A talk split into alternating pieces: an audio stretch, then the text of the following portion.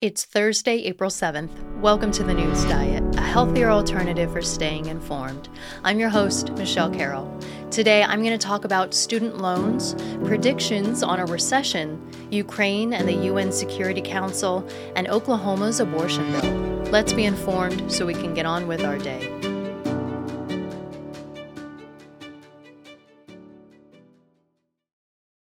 The Biden administration is expected to announce an extension of a pause on student loan payments that was originally put in place by President Trump at the start of the pandemic.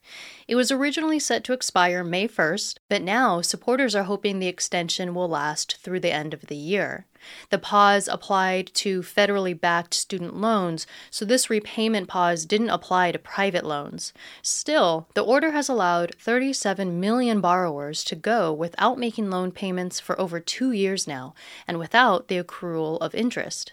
The New York Fed estimates around $195 billion worth of paused payments during this time. With supply chain issues and talks of a potential recession approaching, supporters, which tend to be Democrats here, say that the risk of defaulting will be high among borrowers if it's lifted. And some are even supportive of student loan forgiveness programs, which would pay part or entire debts. The entire student loan conversation is likely to continue to come up as the country figures out the future of higher education funding. Tens of millions of Americans are stuck with their student loans for years or decades after graduation with no options to declare bankruptcy. And with rising tuition costs, some wonder the value of borrowing potentially hundreds of thousands of dollars for a degree these days. There are lots of questions to discuss here. Is it fair to make pulling out large loans so easy for 18 year olds? Why is college tuition rising so much? Are students properly educated on other options of paying for college? Should college be free? This will likely be an ongoing conversation as more and more Americans feel the weight of the student loan crisis.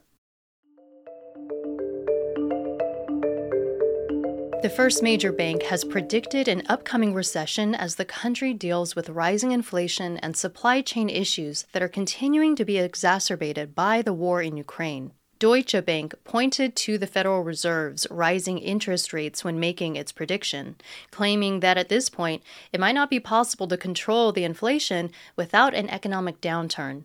But they don't expect as severe a recession as the country saw in 2008, which saw unemployment rates reach around 10%. They predict a rate closer to around 5% around 2024. The economists also touched on Europe's economy, particularly Germany, whose day to day relies heavily on Russian energy resources. So, as the conflict continues, the possibility of being shut off from those resources could become a reality. If that were to happen, then that region would almost definitely experience a recession, according to Deutsche. On Tuesday, Ukrainian President Zelensky addressed the United Nations Security Council, echoing his claims that Russia is committing war crimes in their country.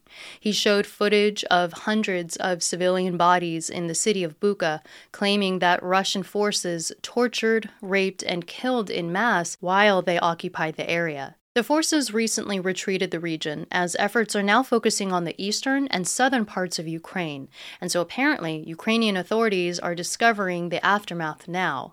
Zelensky urged the council to expel Russia from the organization or to dissolve itself.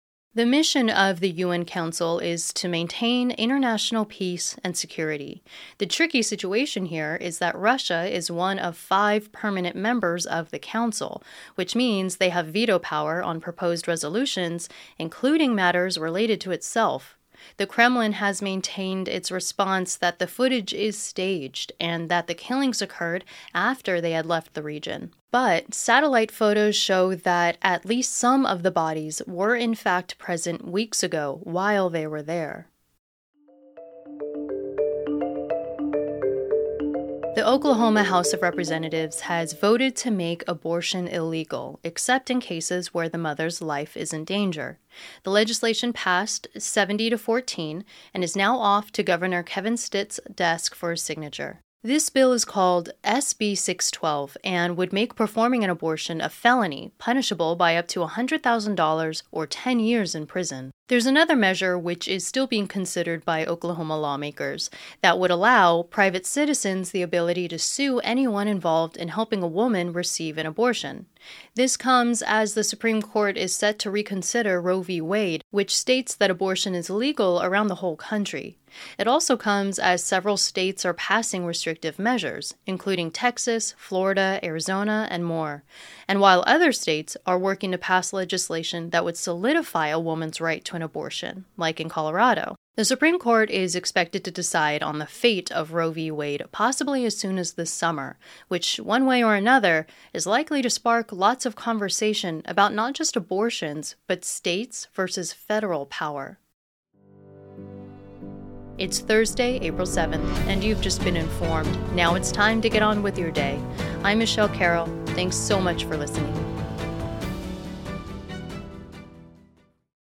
If you like the news diet, be sure to subscribe to the show wherever you listen to your podcast so you can always get the latest episode. And leave a review, as we all know how that helps boost a show's visibility. If you have any suggestions on how I can improve the show, I definitely want to hear from you. I want the news diet to be as valuable as possible for you, so if you feel compelled, please feel free to reach out to me on Twitter or Instagram at The News Diet or directly to my email, feedback at thenewsdiet.com com.